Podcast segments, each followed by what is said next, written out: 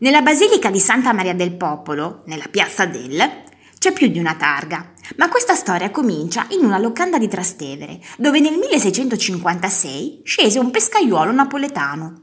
Era malato, finì all'ospedale, morì. Vedendo un ponfo sul tapino, qualcuno pensò, è peste. Qualcun altro pensò di no e si scelse di tacere. Ma quando il ponfo colse anche la locandiera, tutti convennero, è peste. Il Papa convocò una task force d'emergenza che ogni mattina si riuniva per approntare cordoni sanitari nelle zone di mare e di confine, chiudere le strade secondarie, lasciare aperte solo otto porte della città, presidiando ciascuna con le armi, disinfettare i soldi nell'aceto, punire i trasgressori, ma il morbo penetrò lo stesso. Il Papa allora allestì un lazzaretto di primo soccorso sull'isola Tiberina, dove si poteva arrivare solo via fiume. Ne allestì altri due a San Pacrazio e a Casale Pio V per le convalescenze. Ne allestì un quarto dentro via Giulia, post convalescenza, e un quinto a Sant'Eustachio per i soggetti a rischio.